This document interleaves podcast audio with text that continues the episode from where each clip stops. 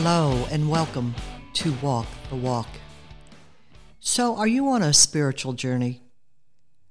I don't know if you've ever taken a trip and said, I'm just going to drive straight through. We've done that where we are going to Florida and we're so excited to get there and you drive straight through barely even stopping to go to the restroom or and you just stop at the gas station and pick up a bunch of junk food and eat it so that you can just drive straight through only to get to our destination and be so worn out that the first day you can't even enjoy it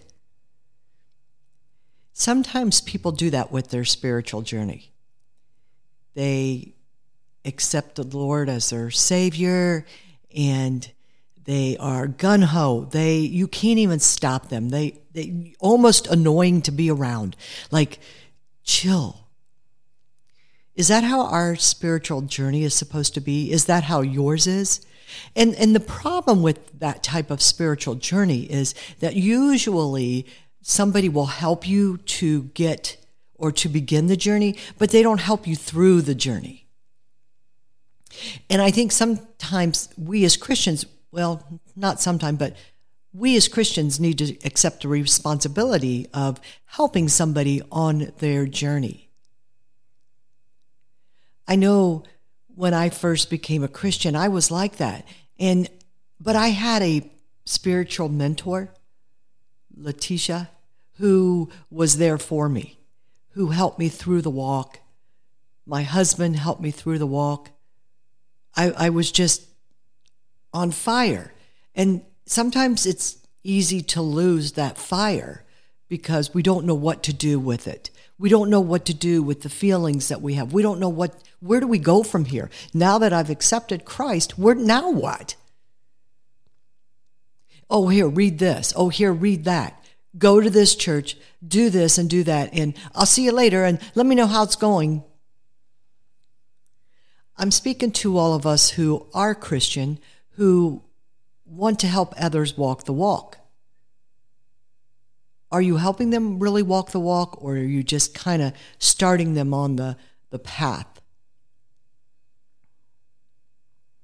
Many people burn out after a month or two, or maybe a year, I don't know, because they say nobody helps me. You know, there are times where I've seen people like excited, like, look, 50 people came forward and they were saved, only never to contact them again or to encourage them to keep going.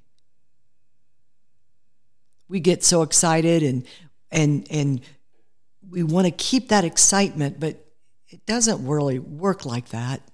You can keep the excitement, but that euphoric feeling is hard to maintain, especially if you don't know how what do I do with all this excitement that I, I, I feel like a different person only to get burned out and go back to the person before you that you were before?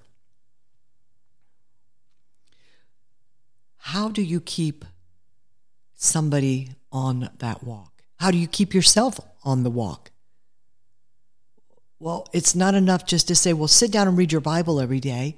We all know how complicated that can be.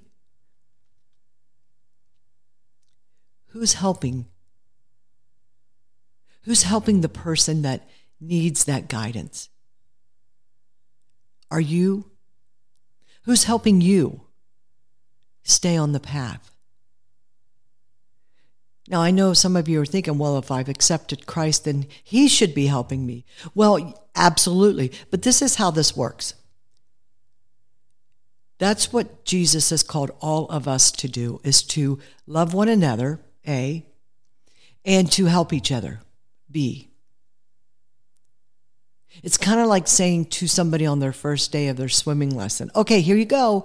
Now, see you tomorrow. You just keep practicing jumping in and jumping in and swimming and swimming, and eventually you'll become so skilled at it that you won't need me to be here. Well, that's, again, not how it works. We need training. We need to hear your experiences. We need to know that you've you've tried it like this that didn't work. Help me. How are you helping your brothers and sisters in Christ? How are you doing it? Are you keeping in contact with them? Are you guiding them? And I don't mean be that overbearing person that calls them every 15 minutes. That's not what we're talking about here. We're talking about guiding. Brothers and sisters, we need to guide each other. And us as the guide, sometimes we need the guide as well. So I'm encouraging you that when you talk to somebody who seems lost, who needs Jesus in their life, guide them, talk to them, be with them. No Bible thumping, no pushing them down the path, but guiding them down the path. I pray for you and I pray for those who are seeking that guidance. Have a blessed day.